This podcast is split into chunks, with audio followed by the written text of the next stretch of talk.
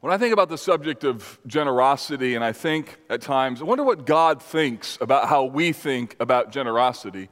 Or when, when God sees us be generous with our money or our time, what, is, what does He think about that? A couple years ago, I through a situation that happened, I had that thought and that question pop into my mind. In my last church, we were building a fairly significant addition to our uh, church facility. Our people had committed what they were going to give to that particular property, and they were, or that project rather, and they were quite generous. The challenge was, though, is that the bids that came in on the, the, the build at first matched our gifts, so we were going to be able to do it debt free. And we were attempting to do the, the project totally debt free in that way. And then over time, what happened is the cash flow didn't happen fast enough. And so the, the window on our bids ran out. And so we had to have the project rebid. Well, when that happened, the cost for the building, especially the price of steel, had gone up significantly. So suddenly now there was a gap between our cost of our building and what our people were going to had committed to give. And the longer we waited and the longer the money waited to come in, the project kept getting more and more expensive. And so it was going to outpace one another. And so this was a major problem for our, our church. The leadership team um, decided that we needed to let our church know this was happening. And so we, we, we invited them, we called on them and said, look, we need, I think the number was like $300,000 in additional money, not just pledged, but given in the next, I think it was like three months, or this project isn't going to happen.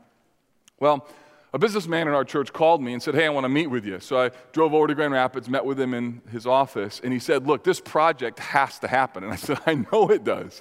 He's like, Well, what are you going to do? And I'm like, I, I mean, we're waiting and going to see what's going to happen. We have to trust the Lord. I don't know. He said, Here's what's going to happen. You're going to go back to the church and you're going to keep asking them for money like you've, all, like, you, like you've already done. But here's the thing this project has to happen. And whatever the difference is between what the church gives and what the project need is, I'll go ahead and meet. I was like, Are you serious? He's like, Yes. I was like, awesome. Like this is, like this was the mo- one of the most exciting days of my pastoral career. Like the Lord had, had clearly answered. I remember driving back in the car from Grand Rapids to Holland. The sky was blue, and I was thinking about this beautiful moment, and I couldn't wait to Sunday. Not because I was able to tell them, because I couldn't tell them about this gift, but instead I encouraged them to give, and I knew that we were going to hit the target. At that moment, I didn't need their money. We already had it. And the invitation was for them to be part of something that was going to be even bigger than themselves. I was inviting them to give, not because of their money, but because I wanted them to be part of something that was even beyond themselves. As I was driving back from Grand Rapids to Holland, I had this in my thought, in my mind. I wonder if this is how God looks at our giving. The reality is, is God doesn't need your money. It's His already, right? God owns it all, and yet He invites us to be a part of His economy of grace. He invites us to be a part of what He's doing in the world. The next four weeks, we're in the series on stewardship, and what I want to do today is to connect the idea of stewardship and generosity. The idea is what does it mean to be all in? What does it mean to take everything that we are, everything we own, and say, God, it, it, it all belongs to you? Last week, we looked at four foundational principles of this idea of stewardship. We looked at what it means that God is our creator. If He's creator, He owns it all. We looked at what it means for us to be image bearers, that God has endued us with particular qualities that make what we do unique from the rest of the creation. That means whatever you did this week that went really well and you felt the favor of God, like, man, this, I feel God's favor. You need to know that when you did that, it's because of the image of God. We also looked the fact that stewardship requires actions. It's not theoretical, it's, it's practical. And it means, fourth, that God has given us gifts and that we're to use those gifts in order to maximize His glory. So, the whole thing with stewardship is this it's not what we want from you, but rather what we want for you. So, here's my question Did that mindset, all in stewardship, that change how you viewed your life this week? I heard from a number of you, someone this week had their iWatch stolen. And they said, you know what? I was mad at first. I thought, you know what? Just, just a little iWatch. Lord wanted to give it to somebody else. So let it go. Heard from a mom who realized that a child could become an idol of the heart and that this new little baby needed to be sort of all in under God's care, and that she was sort of using the child as a, a mirror for her own success and her own fulfillment. What we're trying to do this week is to connect this idea of stewardship and what it means for us to be generous. If you're a steward, as you'll see, then we're called to be faithful. And if you've been graced with the gospel, then you're called to be generous. So, stewardship and generosity go together. So, what I want to do is show this to you in two texts 1 Corinthians 4 and also 2 Corinthians chapter 8 and chapter 9. What I want to do is help you understand that if stewardship is the first step, then generosity is the second step, and they go together. You, you can't understand biblical stewardship without understanding the foundations we talked about last week, but also having that lead you into generosity. Or you could think of it in regards to our logo, like the first outer rim is stewardship, and then the second rim, or the second step that you take getting into the all in category, is this issue of generosity. So, stewards are called to be faithful. Go to 1 Corinthians chapter 4. Keep your finger in 2 Corinthians 8. We'll come right back to that text in a few moments. Paul is writing to a church that needed some pastoral instruction. You need to know a little bit about the context at Corinth to know why he's saying the things that he's saying. The city of Corinth was a port city in modern day Greece. It was sort of the commercial center between the east and west trade routes. And like all port cities that are central to imports and exports, think New York or Los Angeles, there's certain things that tend to develop in those renowned cities. They tend to be cities marked by wealth, they tend to be cities marked by intelligence, they tend, they tend to be cities marked by artistic creativity, and with that many people, they also tend to be marked by immorality. Just just think of any major city around the world, and you would see that those characteristics are there, and they were there in the city of Corinth. Now, the challenge is, is that the characteristics of their culture began to get inside the church. And just so you know, that happens here as well. The characteristics of um, the northern Indianapolis area begin to affect our own church. It affects how we think about one another and the divisions that we even create among one another. And Paul is writing to this church because their divisions and, frankly, their pride was getting the better of them. They had divided themselves up into camps related to their favorite apostle. For instance, some said, I'm of Paul. Others said, I'm of Peter. And others said, I'm of Apollos. They were guilty of quarreling amongst themselves, even comparing themselves in regards to their spiritual gifts. And, and in fact, they were critical, sinfully critical of the Apostle Paul's ministry. They even had the audacity to say, well, when he writes to us, his words are strong and powerful, but when he comes, he's just not a very good speaker. I mean, can you imagine?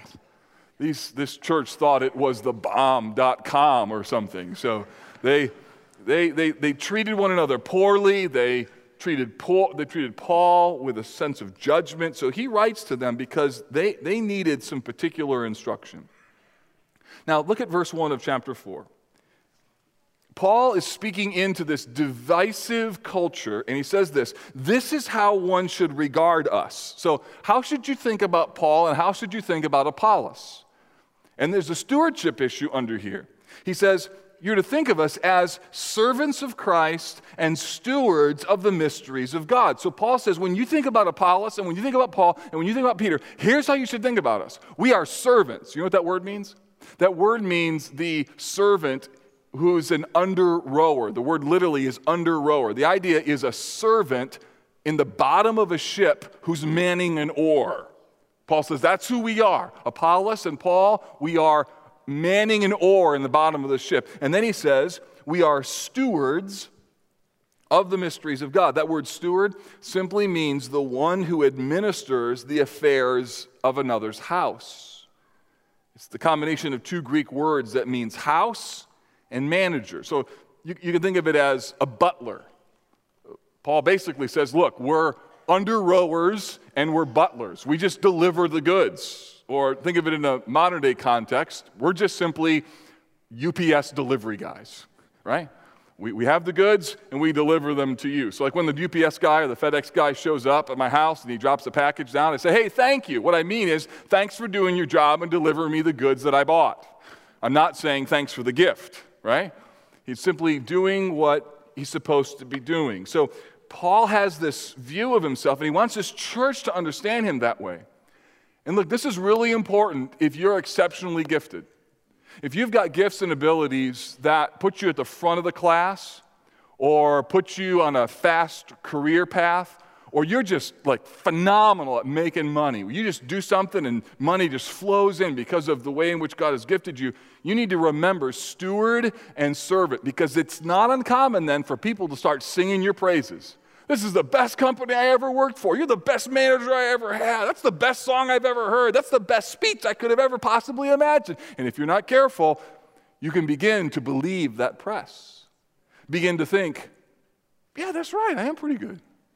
My company is pretty good. Or, yeah, I am the best parent you've ever seen. I am the best, best manager you've ever worked for. And, and you can begin to let those compliments begin to stick to you. And Paul here reminds these people of the church of Corinth that he and Apollos are just servants and stewards.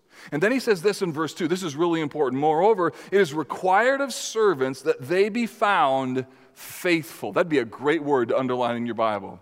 Faithful. That word means trustworthy. It simply means that you carry out the desires of another in an appropriate way. So you need to understand that stewardship and faithfulness are linked together. Stewardship and faithfulness are so linked together that faithfulness is essentially the main role or the main definition of success for a steward. In order for a steward to be successful, he or she has to be faithful. In the same way that a judge has to be decisive. If a judge isn't decisive, then why be a judge? Right? You're supposed to judge. If the court case comes to the judge, he's like, I don't know what to do here. Um, give me some time. I don't know. What do you guys think we should do? I mean, you're a judge. You're supposed to decide, right? That's what judges do. Or if you're an artist, artists are creative. They're supposed to do things that are different and unique. That's what makes them an artist.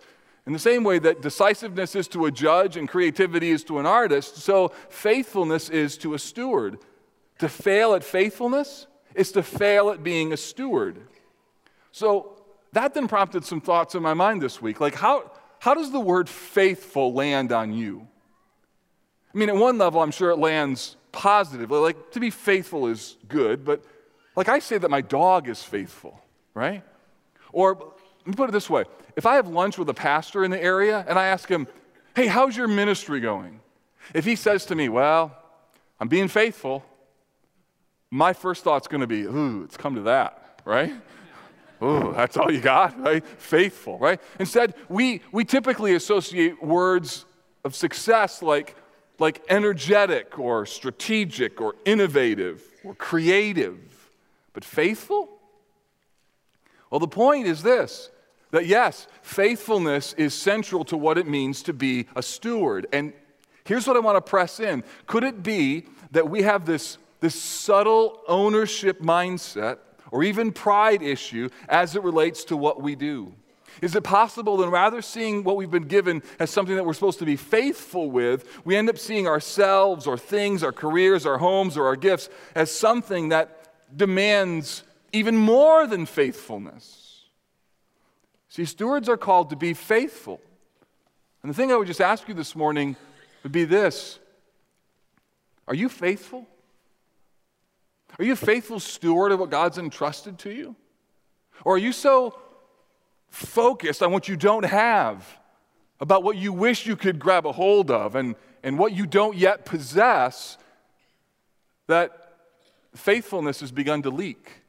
Or, or, or, maybe you've got so many things that are going on, so, so many challenges, so many responsibilities, so many children, so many people who you're trying to pour into that you think, look, I can't be faithful because it's just simply too much. Stewardship is directly connected to faithfulness, and, and then Paul shows us why. Look at verses 3 to 5. He talks about a coming day of accountability. He says, But with me, it is a very small thing that I should be judged by you or by any human court. In fact, I do not even judge myself. For I am not aware of anything against myself, but I am not thereby acquitted. It is the Lord who judges me. So, what I want you to see here, and we're getting this text in just a second, in verse 5, is that Paul is living with this, this scoreboard in another world. Or, as a friend of mine says, we need to remember that the scoreboard is in heaven that we live on earth, but there's another realm that we need to be living for. Verse 5 Therefore, do not pronounce judgment before the time, before the Lord comes. And then he lists three things that relate to the Lord's return that need to be kept in mind as we pursue faithfulness as stewards. He says, First, who will bring to light the things now hidden in darkness. Secondly, will disclose the purposes of the heart. And finally, then each one will have his commendation from God. You see, central to the idea of faithfulness as a steward is realizing that there is coming a day when everything that's been private will be brought to light, including your giving record, including how selfish you were with your time, including all the ways in which you hoarded things that nobody knows about. But Paul says, Look, I'm living for a day because one day everything that's going on is going to be clear. Secondly, he says, there's a motivational issue. So all the motivations are going to be clear. All those times that we someone gave you a compliment and you said, "Praise the Lord," and you meant, "Yeah, that was awesome." Right? Those motivations, the times when you gave because you wanted somebody to say thank you. The times that you wanted to create the perception of generosity. Or when you mistakenly thought, because I've been given a lot of money, the size of my gift means that I'm generous. When the reality is, when you had a little money, you were a whole lot more generous than when you are when you get a lot of money. The number's just bigger, but it's not, it actually could be less generous. And then finally, he says that rewards will be distributed and that's part of the equation. Now, this sounds really similar, doesn't it? Something that Jesus said, and we'll look at this text at the last week, week four, when he talked about where your treasure is, there your heart will be also. When he talks about the fact that we're to store up treasures in heaven. The idea is this that stewardship, faithfulness, and the future all, are all tied together. The faithful steward lives his or her life with an unseen, hidden, and future agenda in mind. So the person who's all in lives not for this world, but for the next one.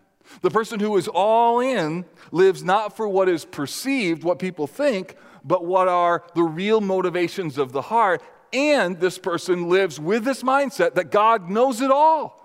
He knows where I've been generous and He knows when I've not. He knows the things that I curl my fingers around. We're going to talk about this in a moment. There are things in all of our lives, these, these whatever it is that we like, just the way we like it, because it says something about us or it gives us safety or makes us feel um, like, like we're in control. And we curl our fingers around those things. Sometimes it's money, sometimes it's a possession, sometimes it's a career.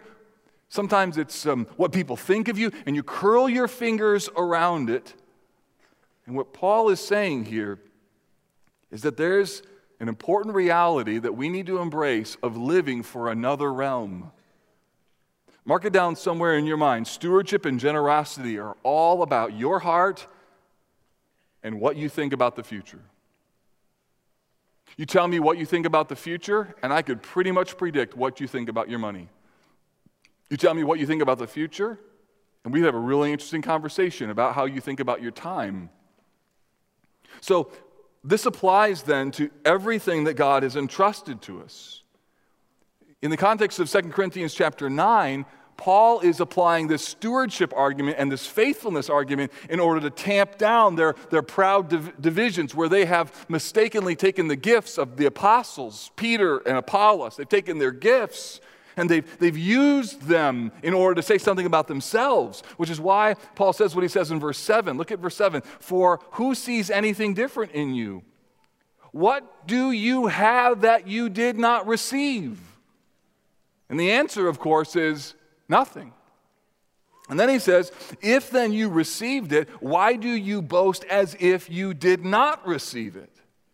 What Paul is getting to is that these gifts we can use them as a mirror that we think says something about ourselves. And listen, we all know this. You get a new piece of technology or a new watch or a new vehicle, and you drive up, and your coworker's like, hey, Nice ride. When'd you get that?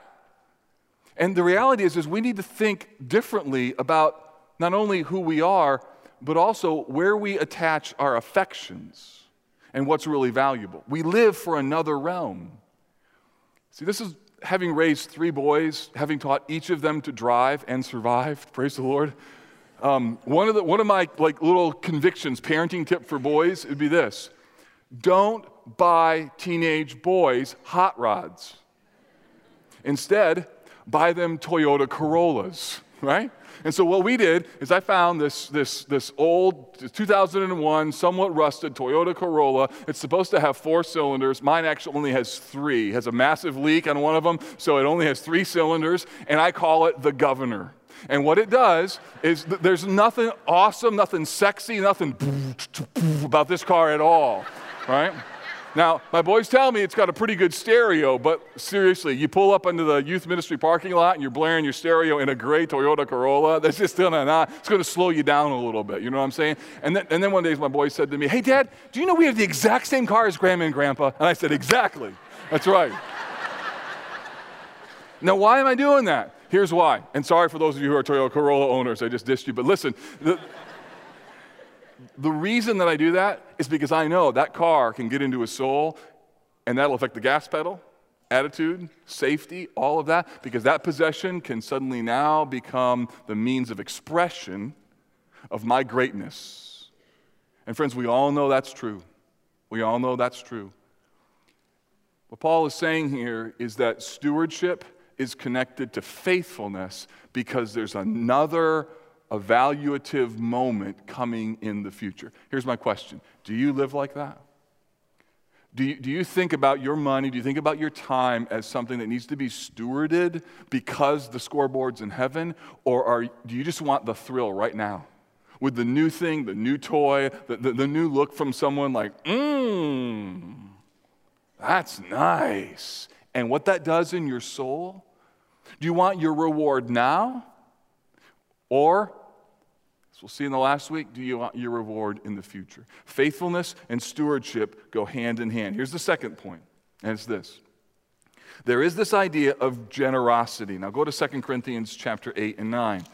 So after Paul writes his first letter to this church, he then writes a second letter to them, and one of the things he says to them is about the matter of giving. See, there was some Jerusalem saints that were suffering from a famine Paul went to a region called Macedonia, not a very wealthy region, took an offering for those saints in Jerusalem, and these impoverished people gave very generously. It's, it's interesting. Statistically, this is proven true. Do you know that poor people are generally more generous than rich people, percentage wise? And this happens with the Macedonians. So then Paul writes to this wealthy church in the city of Corinth. They had made a promise that they were going to give to this Jerusalem saint offering. And he writes to them in, to encourage them that they indeed fulfill their commitment to give for this particular project. So, what does he say to them? And what kind of promises are here in this text? There's, there's four that I just want to highlight. And these have been really helpful to me over my lifetime when my fingers get tempted to curl around my money. When I'm tempted to say, mm, no, I don't want to give, or that makes me nervous. What are the promises? How do I fight the curl? Here's a few things from this text. Number one, we fight the curl by being reminded that God was gracious to me. Look at 2 Corinthians 8 and verse 9. For you know the grace of our Lord Jesus Christ. Though he was rich, yet for your sake he became poor, so that you by his poverty might become rich. The idea is this if you're a follower of Jesus and you've experienced the grace of Jesus, it means that He's lavished on you the most ultimate gift that you could ever receive, and you were so spiritually poor that you not only didn't deserve it, it was impossible for you to ever get out of that. You were in such debt in terms of your own sinfulness, and God rescued you and lavished the love of Christ on you. And what Paul is going to say here is if you understand what happened to you in the gospel, then it kills the curl. It reminds you that God has been so generous and so kind to you that then you love to be able to give. In fact, that's what he says in 1 Corinthians, 2 Corinthians 9 7, that God loves a cheerful giver. Why does God love a cheerful giver? Because it means you understand the beauty of God's grace. Cheerful givers get it. That I had nothing. I was in such debt to God and his, his wrath because of my sinfulness, and he poured out Jesus for me so that all my sins are forgiven. And my future is determined now not by my own righteousness, but because of Christ. And if I love the gospel, then I will be generous. In fact, here's what Paul says in verse 8 I say this not as a command, but to prove the earnestness, to prove by the earnestness of others that your love is also genuine. I want to be careful. I'm not just talking about money, but let me just put it this way look, if you don't have a generous heart, like, I don't know how you understand the gospel. You, you can't, like, like, understand the beauty of God's mercy and the beauty of His love and then have a heart where you just cling to things. It Doesn't make any sense. And if you struggle with giving, you struggle with being generous with anything it's time, your money, your career, what people think of you, a possession. You, you uncurl your fingers by preaching the gospel and saying to yourself, No, self, God's been merciful and gracious and generous to me. I've received something that I could never possibly repay. This $100. What is that in comparison to the beauty of what God has done for me? Of course, I would love to give because God has so given to me. And when we give, friends, we are acknowledging that, yes, indeed, we do believe that the gospel has been incredibly generous to us. When you understand and love the gospel, you're inclined to curl your fingers less. One of the reasons that we're going to sing at the end is so that we can remind our heads and our hearts that, yes, this, this, this thing I believe, I believe this with all my heart, so that hopefully this next week, when there's an opportunity for you to be generous, that your first answer is yes, because God's answer to you in Christ was yes. Here's the second truth God will help me.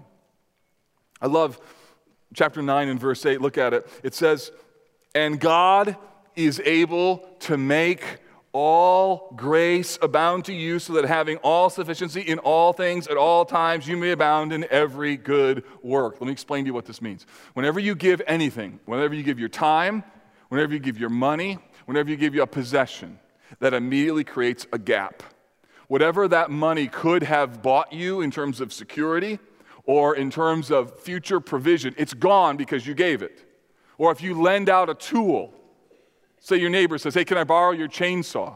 You're like, Sure.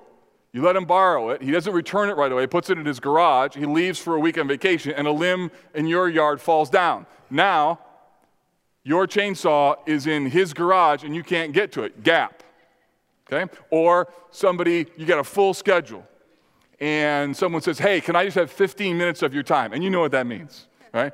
It's going to be 45. And you're like, oh, I got so many things going on. But instead, you're generous with your time. It creates a gap. How am I going to get everything done? And what this text tells us that God is able to provide grace so that there's a sufficiency in all things at all times that you may abound in every good work. Which means in the case of a schedule, I've seen this happen before. Say yes, I'm like, I don't know how in the world, like my schedule's not going to work today, and then suddenly someone cancels. Or God will help you to be able to get things done in a more compressed time frame. Or from a financial standpoint, the Lord gives you favor with your boss, and suddenly there's an unexpected promotion or an unexpected financial blessing that comes your way. What this text says is that God will give you the grace. In some cases, it's just the contentment to say, you know what? We don't need to do that. And I'm happy. I'm happy that my neighbor has my chainsaw. This is awesome. And I'm going to get a handsaw out because I need the workout, right? And so this is awesome. Apparently, the Lord thinks I need bigger biceps, and so does my wife. So here I go. So I'm going to do this, right? And so you, you suddenly have, have contentment and joy, and the Lord is able to help you, and you believe, no, look, God is able to help me. So here's the bottom line when God calls you to give something, some of this is going to happen to you this week.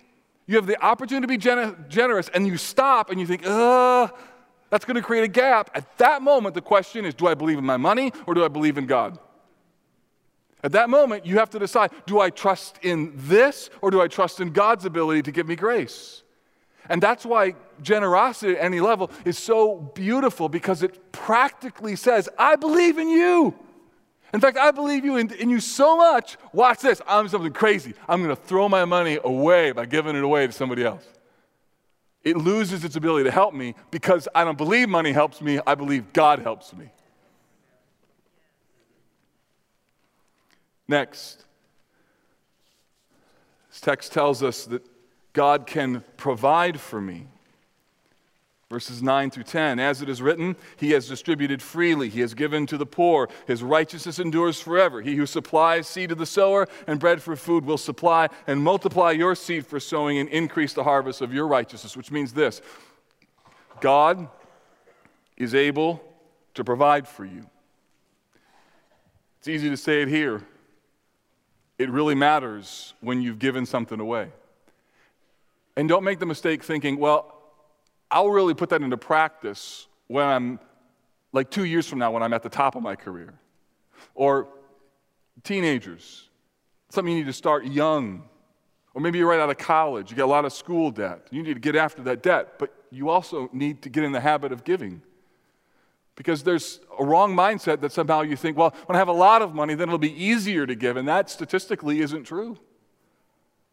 Believing that God can provide for us means that God is the one who can give you favor with your boss.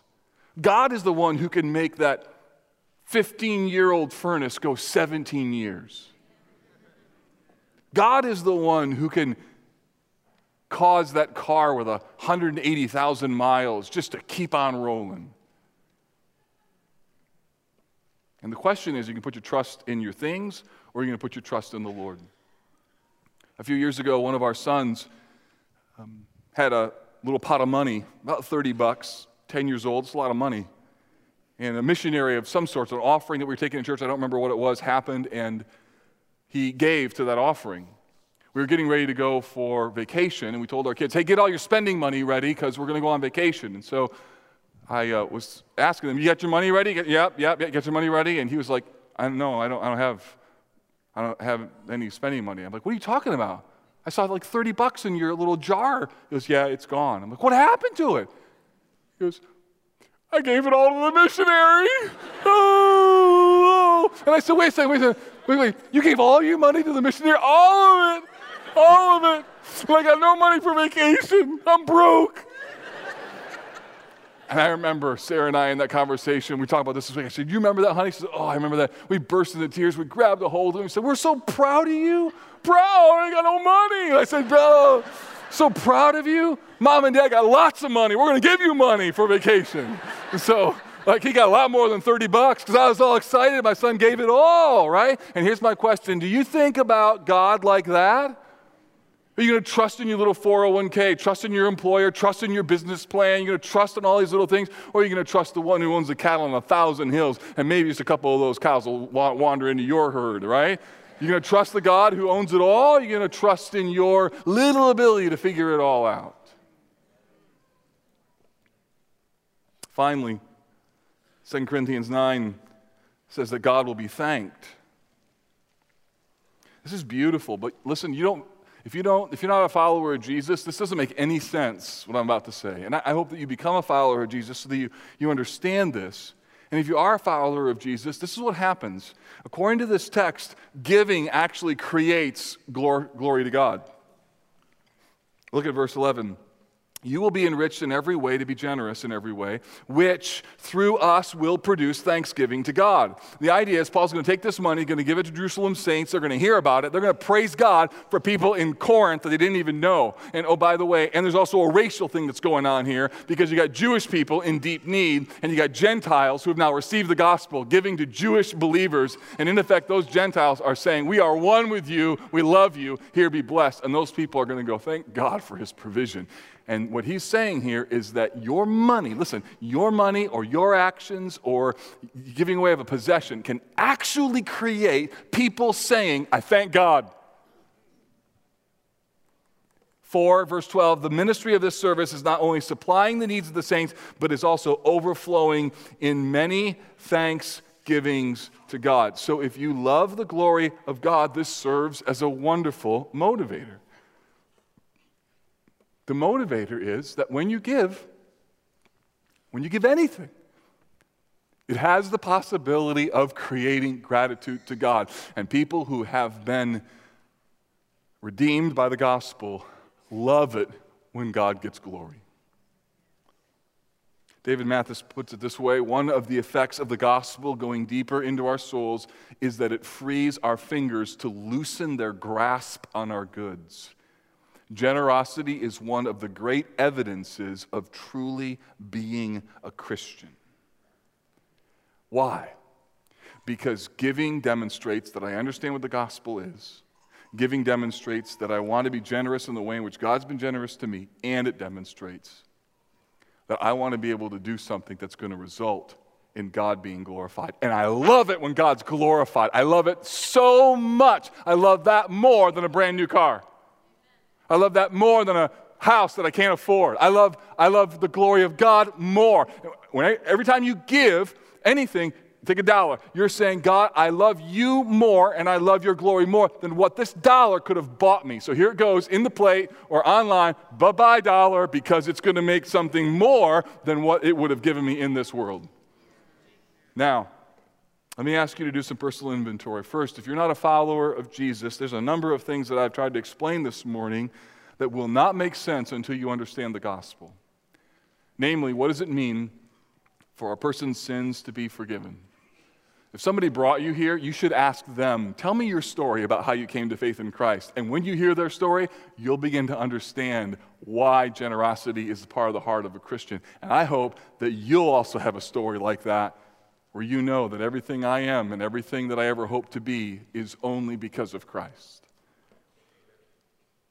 If you are a Christian, Surely there's a category or two in your life, there, there's categories in mine where we struggle to curl our fingers around stuff.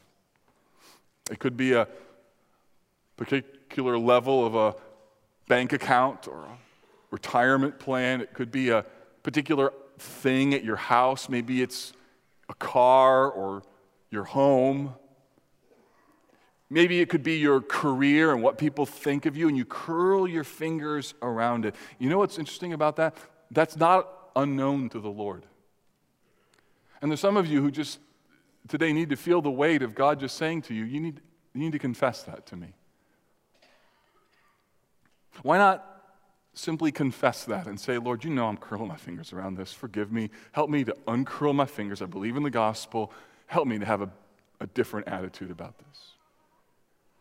Secondly, as you think about the subject of generosity, where, where's, where's your heart on the matter of generosity? Is it guarded? Maybe a bit resistant? Maybe even afraid? Would you describe yourself as a cheerful giver?